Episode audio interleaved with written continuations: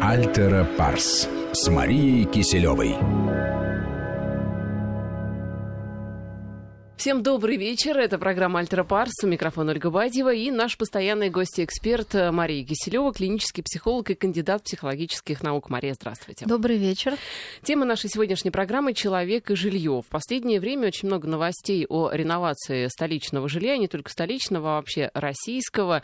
Тема действительно актуальная, проблема эта назрела, проблема нужно как-то решать.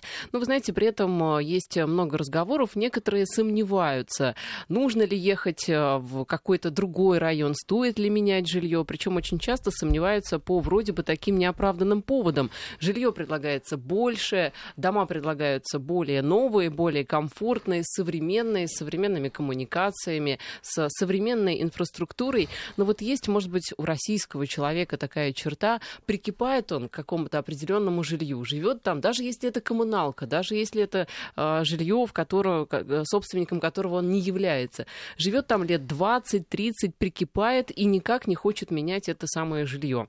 Вот какие здесь есть психологические аспекты э, таких э, состояний?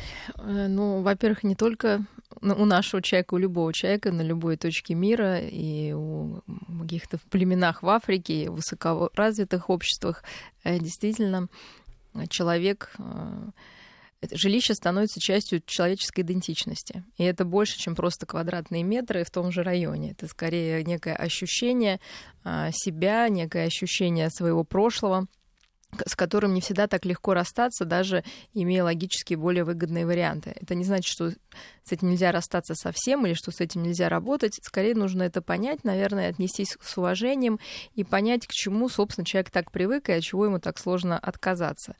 Э, это, опять же, не какой-то там пресловутый ремонт, э, который может быть более дорогой или дешевый, а часто просто некие воспоминания, э, некое представление о том, что ну, каким должно быть жилье, эм, даже если оно неудобное, оно уже становится, повторюсь, какой-то частью э, человека, с одной стороны. С другой стороны, мы понимаем, что пространство, в котором человек обитает, не ограничивается только э, квартирой. Это всегда некий ну, некая территория, причем для каждого, то есть э, внешнему наблюдателю непонятно, где границы этой территории. Ну, как вот некий район да, то есть не всегда понятно, где один район кончается для внешних наблюдателей и где начинается другой. А для жителей это совершенно четкие границы. И когда нам кажется, что там это люди переезжают совсем недалеко, для них это может быть психологически совершенно другой конец планеты, другой конец города. И вот эти границы своего района, они действительно формируются в голове, и туда входят просто все места, в которых человек бывает, знакомые маршруты, а, ну, то, что вот он может, э, скажем, в голове удерживать как какую-то свою территорию. И уезжать с нее действительно ну, как-то боязно, наверное, и тревожно, потому что на этой территории человек действует автоматически уже. То есть ему не нужно прикладывать усилия для прокладывания маршрута. Э, он знает, что здесь булочная, знает, что здесь там самое вкусное мороженое, в этом парке на этой скамейке а, тень в такое-то время. Ну, понимаете, то есть какие-то мелочи жизни, из которых, собственно, вся жизнь состоит, а, уже настолько устоялись, что человеку не нужно затрагивать энергию, и с минимальным количеством вот этих энергозатрат он может может, не задумываясь, существовать в своем районе. И любое перемещение, естественно, вызывает панику, потому что придется эту инфраструктуру внутреннюю создавать заново. Может быть, там действительно будет в сто раз все удобнее в сто раз все больше и прекрасней, но вот эта именно человеческая, нелогическая сущность э, заставляет порой отказываться от со стороны более выгодных предложений по переселению. И мне кажется, очень важно объяснить жителям, я уже не говорю о том, что действительно там и соседи, а есть и какой-то комьюнити свой, то есть сообщество людей. А, то есть вот такие какие-то, ну, именно базово человеческие простые вещи пугают, да, их, точнее говоря, отсутствие. Так а что важно перемена. объяснить людям? в данном случае. Э, соседи это действительно важно. Там э, ты знаешь бабу Маню, которая справа, там дядю Ваню, который слева, ты можешь им оставить ключи, можешь э, прийти за маслом, за солью, если кончилось. Это удобно. А, ну, потом еще сейчас мы скажем, что важно, наверное, объяснить. Еще мы понимаем, что если человек долгое время живет на одном месте, он действительно становится свидетелем преобразования вот этого, опять же, района. То есть кто-то посажал деревья, они сейчас выросли, и для человека это некая память. Может быть, это были родители, родители уже выросших детей сейчас. А, может быть, кто-то участвовал там, не знаю, даже в покраске или в какой-то планировке этого района. Поэтому, наверное, сейчас очень важно привлечь переезжающих к а, формированию, к формированию вообще представления, что где должно находиться, чтобы уже шла какая-то подготовка а, к ну, к формированию новой вот этой ментальной карты территории, на которой будут люди проживать. Действительно, доступ предоставить людям, чтобы они могли смотреть, как растут теперь уже их новые а, дома. И тогда это уже, опять же, станет частью их памяти, а, частью их истории и сможет как-то сместить, наверное, вот эту привязанность к месту в котором они долго жили, на что-то уже новое. А, мы понимаем, что чем старше человек, тем ему действительно сложнее вот такие новшества принимать. То есть вот эта ригидность, которая, то есть такая более жесткая система у нас становится восприятие с возрастом усугубляется, и действительно пожилым людям уже не так просто сменить место жительства, хотя, казалось бы, оно может быть просто через дорогу и рукой подать. Вы знаете, а я читала э, в свое время совет психологов, э, как часто нужно что-то менять в своей жизни. Так вот, там говорилось о том, что э, перестановку надо делать в квартире где-то раз в год, раз, по-моему, в пять лет надо менять, э, можно менять квартиру, ну, то есть э, место проживания, чтобы не застаиваться, условно говоря, чтобы как-то вот э, менять образ жизни, ну, то есть чтобы было какое-то движение в жизни. Вот что психологи а... говорят по этому поводу? Я думаю, что если человек действительно ищет движения и роста, для него это хороший совет. Но если люди, например, уже на пенсии, в принципе, как раз всю жизнь мечтали пожить спокойно и никуда не двигаться, такое передвижение может вызвать у них стресс. На, на самом деле для их жизни, если они ну, как-то потом посмотрят на нее э, из будущего как бы назад, я думаю, что это событие очень будет приятным. Э, безусловно, придется выйти из зоны комфорта, придется э, заново пересмотреть какие-то вещи. Действительно, чаще всего это в лучшую сторону будет пересмотр. Но то, что людям нужно время привыкнуть, это тоже нужно понимать. То есть вот так вот просто сказать, что ой, что это они такие странные, они, ну, как раз это не странно. Это значит люди с какой-то базовой здоровой привязанностью, которым действительно сложно покидать свое жилище, несмотря на то, что новое будет еще лучше. Потом будет следующий процесс адаптации. Люди, естественно, переедут в новое жилье. И действительно там э, в какой-то момент будет э, подъем, такая эйфория, потому что это что-то новое, нужно все изучить, э, нужно заново выстроить отношения, нужно заново выстроить представление об этом месте можно что-то поменять в квартире. А может быть, у кого-то сбудется действительно мечта иметь там большую кухню или какой-то вид из окна балкон там. В общем-то, как-то каждый, думаю, найдет свои плюсы в этом переезде. Но вот иногда нужно кому-то чуть больше времени, чтобы свыкнуться даже с такой хорошей мыслью. Мы понимаем, что любое изменение в жизни вызывает стресс, как хорошее, так и плохое. А, и, в принципе, наличие стресса действительно позволяет нам быть такими, как сказать, собранными, э, адаптироваться к новым обстоятельствам и на самом деле иногда и развиваться. Поэтому нужно сейчас все найти вот такой оптимизм, а, и этот оптимизм не в том, что жилье будет лучше, чем было, да, например, а что жизнь меняется, она меняется к лучшему. И вот этот переезд, возможно, откроет какие-то новые возможности, новые встречи, новый образ жизни. А, и тогда это то, что, о чем вы говорите, какое-то изменение и рост будет у человека в любом возрасте. Китайцы вообще говорят, что перемены нужны, чтобы не превратиться в лежащее и гниющее дерево. Ну вот я вспоминаю, допустим, даже моих родителей, когда я была совсем маленькая, тогда у нас э, нашей семьи не было собственного жилья, и нам э, предоставили квартиру, тогда их еще давали бесплатно, эти квартиры там от мест работы, от заводов. И бабушкам моим тоже давали в свое время. И все с радостью переезжали с насиженных мест. Вот даже я там с места, где у меня там были мои э, как-то вот по, по двору э, те дети, с которыми можно было играть, э, даже дети с радостью переезжали. Но дети, они, естественно, более мобильные. Так вот, в общем, все как-то с радостью воспринимали этот процесс. А, я думаю, что люди, которые переехали вот в данные дома, в эти хрущевки из э, коммунальных квартир, тоже вряд ли так э, капризничали. Mm-hmm. В общем-то, наверное, действительно, когда а, ну, явное преимущество есть в новом жилье, э, то и какой-то больший комфорт, то легче согласиться на этот переезд. И, но с другой стороны, мы понимаем, что вот если каждый сейчас назад посмотрит, то ну, много людей, люди меняли разные места жительства. А, у кого-то там были в детстве дачи, кто-то там куда-то ездил, может быть, отдыхать, кто-то действительно менял квартиры, там, коммуналки, дома, не знаю, съемные какое-то жилье. Но интересно, что не все жилье, которое мы вот вспомним перечислим для себя, оставляет какой-то, вот, понимаете, такой след, что туда хочется возвращаться. То есть есть периоды жизни, когда действительно и места, в которых мы живем полноценно, и это, ну, вот прям жизнь. А есть места, где мы как будто пережидаем что-то. То есть это какая-то От еще... чего это зависит?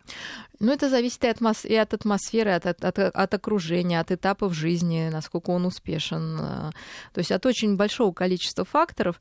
И, возможно, для, для вот какого-то небольшого количества людей вот эта квартира в этом старом доме, она очень много значит, больше, чем вот можно объяснить словами. Это можно только прочувствовать. Вот им сложно. А для большинства, естественно, это, ну, жалко, да, ну, грустно. Но, с другой стороны, вот есть элемент вот этой радости, что будет обновление, и появится место свободное, и мы должны для, для таких вот нерешительных можем сказать, что а, когда не хватает места индивидуального в квартире, конечно, это очень негативно сказывается прежде всего на детей. То есть это тормозит их развитие, потому что меньшее количество предметов ребенок может и меньшее пространство использовать для а, своей познавательной деятельности. И с одной стороны, с другой стороны, постоянно нарушаются границы психологические. И люди такие, как ни странно, то есть здесь а, были интересные очень проведены эксперименты, когда в общежитиях, а, ну, такое потерянное письмо, то есть письмо, которое, ну, по, как бы попало не по адресу, в какую-то комнату в коммуналке. И люди, а, студенты, которые жили в более просторных условиях, чаще замечали вот это письмо, хотя, понимаете, на большом пространстве угу. заметить письмо на самом деле сложнее. И были склонны это э, письмо отдать ну, по адресу. А чем более скучно жили студенты, то они вообще не обращали внимания вот на такие мелочи, э, как им казалось и не были готовы вот оказать поддержку и помощь э, близ, ну, незнакомому человеку. И, собственно, такая скучность, вместо того, что по логике должна людей сближать и делать их более ну, взаимопомогающими. В тесноте да не в обиде, вот. как говорится. А получается, что совершенно наоборот. Люди стан ну, из-за того, что у них идет постоянная перестимуляция, излишняя стимуляция вообще всего-всего-всего, им хочется отгородиться и свои э, границы очень жестко защищать, и тем самым они становятся вот такие люди более равнодушные к беде другого, даже если это близкий человек. А вот есть какие-то у психологов э, ну, конкретные цифры? Сколько, например, нужно на человека квадратных метров, чтобы чувствовать себя комфортно, чтобы вот это личное пространство не нарушалось? Ну, честно говоря, у меня, вот, у меня такой цифры нету, но вообще это самое важное, безусловно, чтобы даже в любых условиях у человека было его личное место и возможность все таки уединиться да, ну, это не значит, что прям нужно да, отгородиться ширмой, но просто побыть а, наедине с самим собой, постоянно не быть вовлеченным в, а, ну, в какую-то деятельность общую, которая происходит в семье. И место даже в маленькой квартире для каждого, э, вот его личное, индивидуальное, обычно это только кровать получается, да, угу, в наше да. время, а имеется в виду что-то вот... Комната. Ну, раб... нет, ну хотя бы рабочее место. Вот если, например, дети даже живут в одной комнате, лучше, чтобы рабочие места тоже были ну, раздельные. Ну, например, ну, часто же живут братья, там, братья вместе, да, там двухэтажная кровать. Ладно, вот я говорю, кровати еще у нас всегда имеют какую-то индивидуальность. А рабочий стол обычно вот такой, да, вот он один на двоих. И, то есть это вызывает, конечно, большой дискомфорт, может, у ребенка, потому что э, самое трепетное отношение это все-таки, вот я говорю, к постели и к рабочему месту. Все остальное может уже быть э, более общественном и в общем пользовании находиться. А вы согласны с мнением, что однокомнатные квартиры это вообще квартиры для одного человека, что даже вдвоем там ну, сложно достаточно, потому что кому-то нужно уединиться. Куда уединяться? Ну, если есть, если это не студия, но все равно, понимаете, важно психологически разделить зоны. То есть, если там у женщины, может быть, ее уголок, где она там сидит, читает, вяжет, не знаю, красится, вот у мужчины может быть свой, где там его личный компьютер, и он может и на балкон пойти, я не знаю, и на кухню или куда-то. Но главное вот распределить эти места, и чтобы э, вот эта территория действительно была только принадлежала одному человеку, одному члену семьи. Я напоминаю, что Мария Киселева, клинический психолог и кандидат психологических наук у нас в студии. Сейчас новости и продолжим. Альтера Парс. Альтера Парс с Марией Киселевой. Мы возвращаемся в эфир. Я напоминаю, что в студии Мария Киселева, клинический психолог и кандидат психологических наук. Мы говорим о человеке и о его доме, о его жилище, о его личном пространстве. Вот здесь по поводу детей, э, то, что мы говорили до новостей, мне кажется, важная история, потому что э, ведь э, дети бывают, даже если это братья, но бывает, что они совершенно не могут ужиться вместе. Или наоборот, дети разнополые. Вот в каком возрасте стоит детей именно разделять, даже вне вне зависимости угу. от пола. И с какого возраста ребенку вообще нужно предоставлять свою комнату? Или это вообще роскошь, своя комната для ребенка? Действительно, большинство ну, вот, ну, людей, которых я знаю, клиенты приходят, братья, сестры до какого-то периода живут вместе. Либо ребенок живет в спальне родителей, либо с бабушкой. Ну, такая это реальность, то, что вот мы имеем. Это плохо? Это не хорошо, не плохо, это так. Ну, давайте посмотрим, как это действительно может сказываться на, каком, на развитии. А, безусловно, до года, например, то есть многие родители выделяют э, комнату уже новорожденному, вот, считая, что таким образом ну, собственно, привыкает человек, да, во-первых, он привыкает к самостоятельности, у него появляется, собственно, такое пространство личное. Но в этом возрасте такого личного пространства младенцу, конечно, не нужно в таком количестве. Более того, когда мы берем новорожденного из, ну, только привозим домой, э, оптимальным все-таки будет даже небольшая детская кроватка, а некая люлька, вы понимаете, то есть соответствующая размерам этого ребенка, чтобы он чувствовал границы мира. И как ну, постепенно, как он растет, естественно, мы его переселяем уже а, в кроватку побольше. И она может стоять либо где-то, не мешая спальне родителей до месяцев 9 до года, либо уже а, ну, в своей комнате. Но, естественно, родитель должен быть на связи, потому что в этом возрасте все-таки младенец требует очень быстрого выполнения а, капризов. Капризов своих потребностей удовлетворения. На самом деле дети в этом возрасте не умеют капризничать. Вот. Но когда переселять? В общем-то, по моему опыту, обычно ну, до двух лет родителям просто удобнее, безусловно, чтобы ребенок был где-то в их доступе. Вопрос шаговой в том, что доступности. шаговой доступности, да.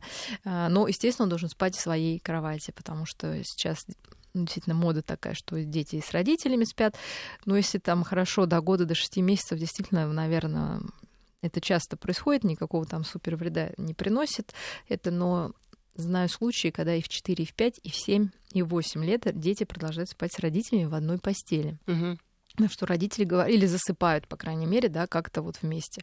На что родители говорят, что по-другому никак. Ну, вот, ну, значит, не хочется родителям по какой-то причине этот симбиоз разрушать. Даже засыпать не рекомендуется. Конечно, уже, безусловно, там после двух лет ребенок сто процентов должен ну, то есть он может иметь возможность, я имею в виду психологическую, засыпать самостоятельно в своей кроватке. Естественно, мама там сказку расскажет, песенку споет, там, ну, что какие-то ночной ритуал у каждого свой, безусловно, очень важный.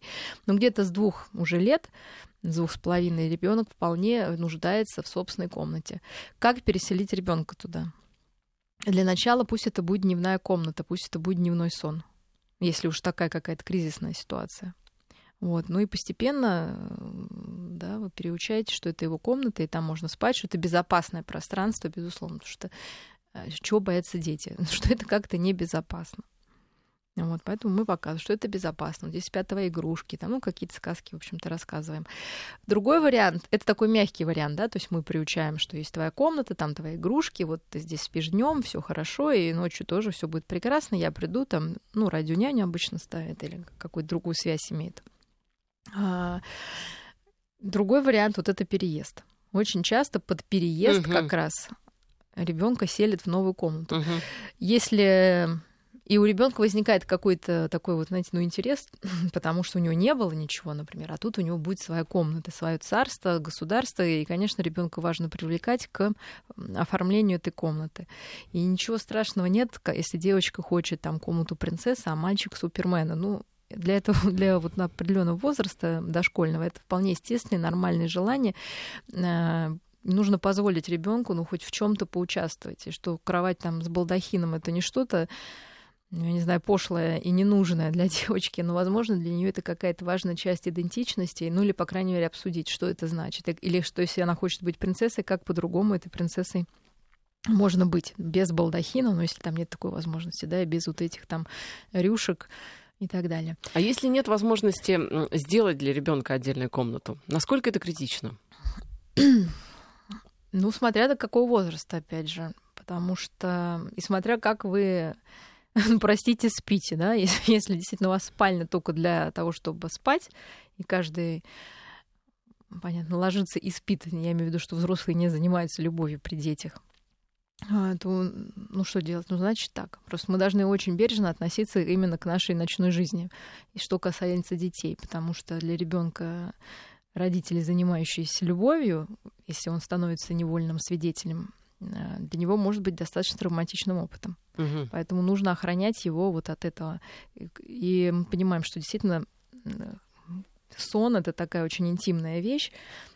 А с какого ну, возраста он понимает, что родители там что-то делают? Он, естественно, может ничего не понимать. Даже с года ребенок может испугаться не потому, что он понимает, что вы занимаетесь любовью, а просто сам, сама картина обычно воспринимается детьми как акт агрессии. Угу. То есть именно вот это и пугает, а не то, что там родители, оказывается, сексом занялись. То есть он не может как раз интерпретировать. То есть до того возраста, пока он не может интерпретировать происходящее, это выглядит очень пугающим. Поэтому нужно э, оградить ребенка по максимально вот от именно от таких сцен. Но Поэтому часто к бабушке да, переселяют, и вроде как-то все спят более-менее мирно, спокойно. Я имею в виду, что если нет возможности каждому по комнате, и большая семья живет в одной квартире. Наверное, это более такой нейтральный э, способ. Вот, но если даже нет, то опять же, одна большая комната или маленькая комната, но приходится жить вместе, все-таки ребенку нужно выделить его угол, который как-то он тоже может украсить. Ну, может, он хочет плакат повесить или какую-то картинку, фотографии, но что-то такое, что будет выделять, что это его маленький уголок, в котором он является хозяином. Но уж дальше я не говорю, что, безусловно, дети там дошкольники, ой, младшие школьники, подростки, как никто нуждается в личном пространстве, просто потому что здесь во-первых, это их границы. Во-вторых, это их возможность построить свой мир. То есть это очень важно для формирования идентичности. Какая мне нравится комната? Зеленая, красная, серо-бурмалиновая. Ну, позвольте детям, там, я не знаю. То есть нужно смириться с тем, что в комнате, скорее всего, не будет идеального порядка. порядка. Вот, но мы, безусловно, детей к этому порядку приучаем каждодневно, спокойно и методично. Вот, и другого способа нет. Главное, вот я говорю, каждый раз не сильно не расстраиваться и не испытывать стресс от того, что опять бардак. Вот, ну, к сожалению, так.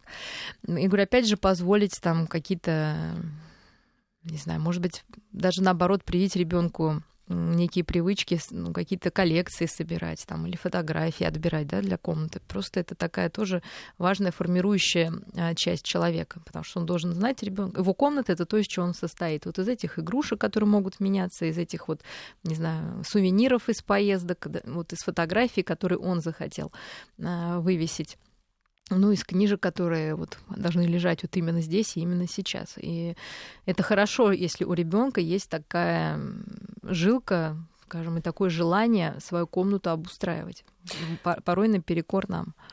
Да, обои разрисовать, например. Да. Давайте вернемся к... А... Ну а кто не делал, кто не разрисовал обои? Да, конечно, это же очень интересно, как это будет выглядеть потом.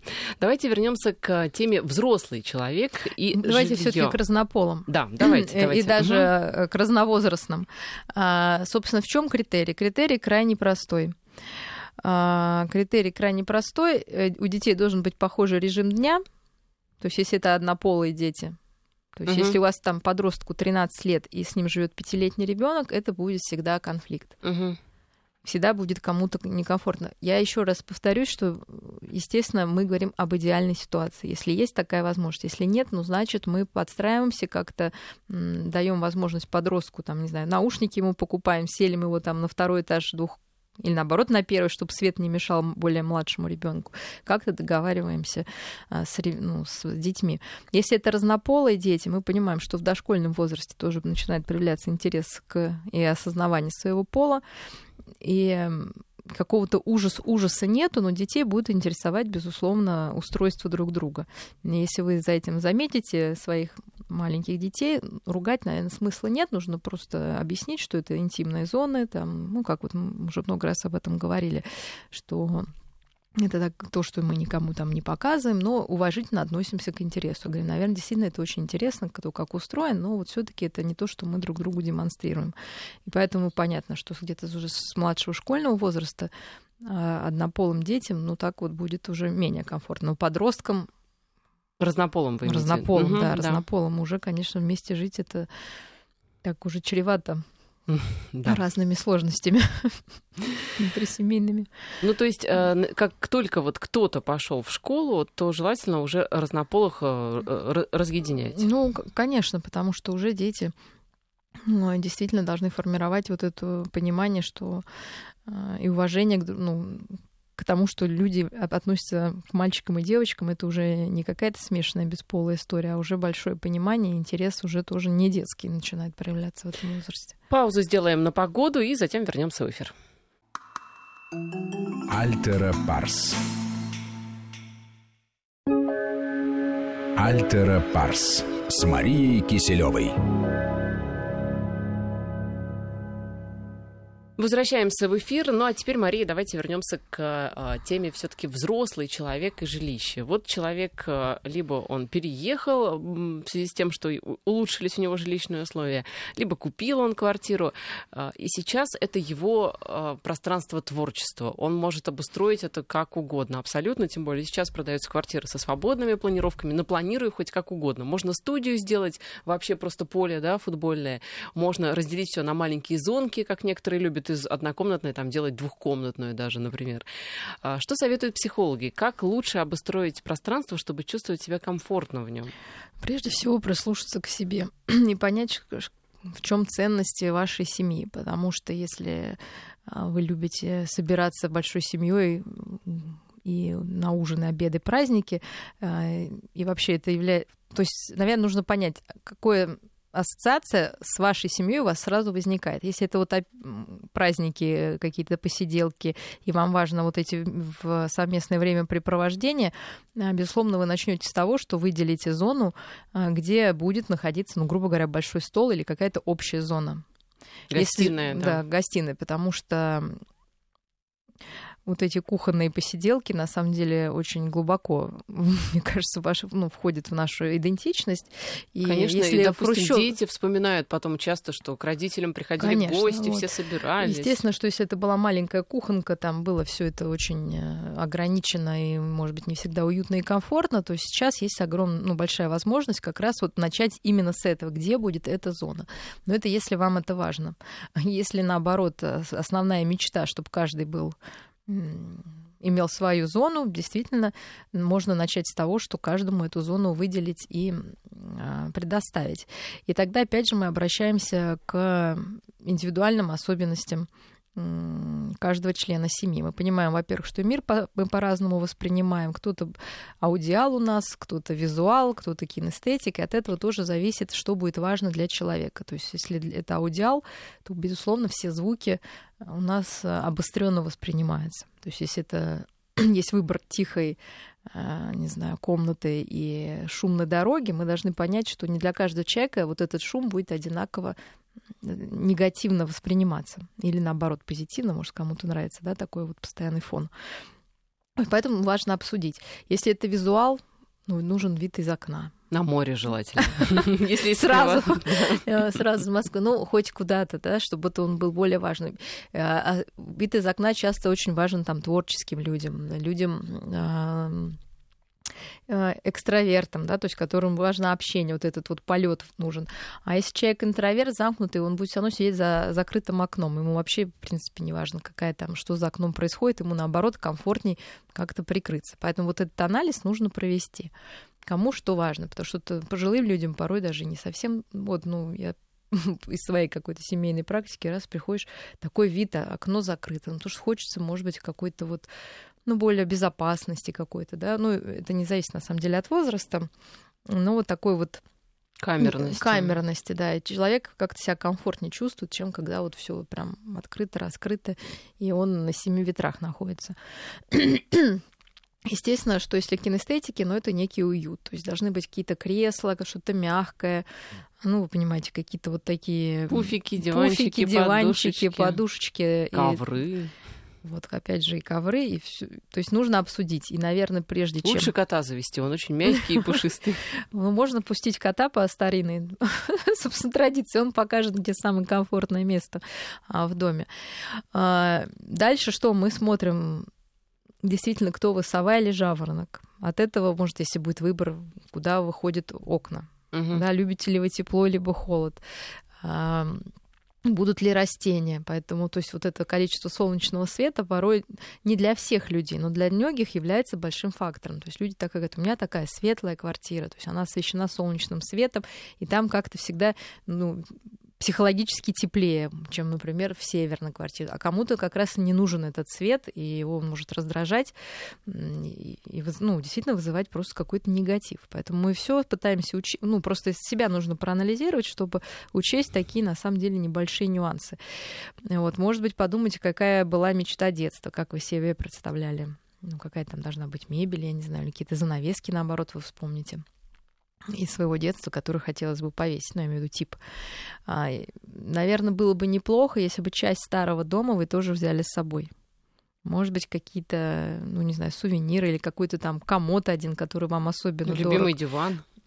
Ну, это вот просто посмотреть, даже, может быть, он абсолютно будет не вписываться в ваше пространство по дизайну, но психологически очень важно вот такой объект иметь, это что он будет, ну, напоминать о прошлом и, и к таким, знаете, как в детстве это называется переходный объект. То есть помочь перейти в новое пространство более комфортно и уютно. Англичане говорят «мой дом, моя крепость». Э, здесь имеется в виду не только, наверное, физическая э, безопасность, но и некая такая психологическая. Вот насколько, как сделать дом э, психологически уютным, то есть чтобы действительно ты чувствовал в нем себя защищенным абсолютно. От чего это зависит? Зависит ли это от, э, ну вот таких материальных вещей, или это только история о, о взаимоотношениях там в семье, или все-таки это зависит от того, что где стоит, что как устроено. Э, я думаю, это зависит от всего. Здесь опять же важно идти за своими а, потребностями, потому что сейчас миллион стилей, и есть некий соблазн поддаться модным каким-то вещам, которые, может быть, вообще вам не близки а, с одной стороны. С другой стороны, важно, чтобы все члены семьи могли высказать свое мнение, потому что если кто-то один решил, что будет так, а остальным некомфортно, никакой безопасности и мире ну, не будет речи идти. Поэтому опять же, важно понять, что у каждого есть свой а, своя зона наиболее чувствительная. Например, для кого-то это будет кухня. Не, даже не обязательно это должна быть женщина. Но я имею в виду, человеку важно, чтобы вот на кухне вот все было идеально, ну, как удобно, уютно и комфортно. Я вот, например, люблю, когда ванная комната удобная вот. и большая, потому вот, что об этом речь. Вот, у кого-то да. ванная комната, кому-то обязательно нужен вот кабинет, как вы сказали, ну, вот, чтобы компьютерный стол был вот именно стол, да, не какой-то там поднос, как сейчас, да, там есть такие, которые на кровать ставятся и куда-то. Вот именно стол, на котором можно было бы работать. Uh-huh. И вот важно, опять же, все это учесть, что чтобы и, так, ну, и тогда, если каждый человек имеет вот это свое место приватное, важное, важное для него, правильно обустроенное именно для каждого конкретного человека, то дом будет действительно местом, куда будет хотеться возвращаться, а не наоборот. Кому-то можно выделить балкон и там озеленить его, я не знаю, какой э, многие, ну, сейчас так многие увлекаются и озеленением, таким ландшафтом. Мы понимаем, что зелень в доме это тоже всегда большая э, психологическая разгрузка, потому что нам не хватает вот этих зеленых зеленого цвета в нашей жизни. Угу. Еще, мне кажется, важно. Э, важный момент, который хотелось бы обсудить, это а, по поводу, кстати, зеленого цвета. Ведь жить можно не только в городе, жить можно за городом. И это не обязательно, кстати, может быть какой-то загородный дом. Некоторые специально переезжают Э, куда-то вот в ближайшее, например, Подмосковье для того, чтобы немножко отдохнуть от города.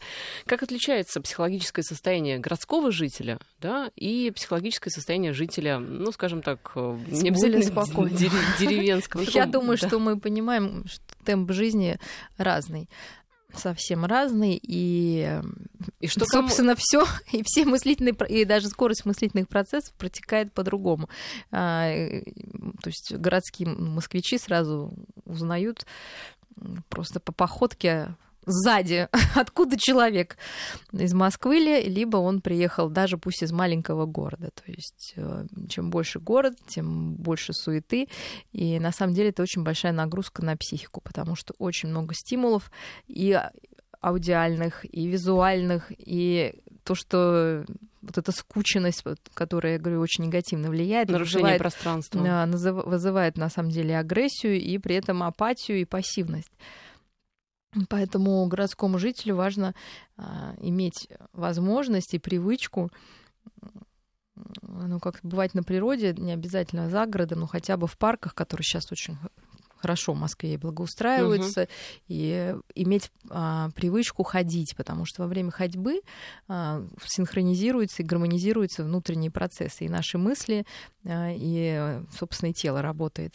Поэтому, если есть возможность, от... потому что многие говорят, мне не хватает времени ездить, ну, ой, заниматься спортом, ходить, в этом нет ничего сложного. Просто если вы на метро выйти на остановку пораньше или не доехать до дома, да, например, на остановку одну, а если на машине то же самое, можно ее оставить за квартал, ну, если до работы, чтобы была возможность хотя бы при хорошей погоде именно пройти. Оставить и... За третьим кольцом, чтобы на бесплатной парковке прогуляться. Вот, э, потому что это возможность и для тела и для ума очень важная такая разгрузка и увидеть вообще свой город, потому что э, москвичи, мне кажется, вообще удивительные люди, потому что они свой город как-то даже не ценят, а куда приезжая в другие города, говорят, как красиво, только потому что они там прошлись, потому что мы не ходим и не видим, мы стоим, мы стоим в пробках, и скорее вот все окружающее в такие моменты вызывает раздражение.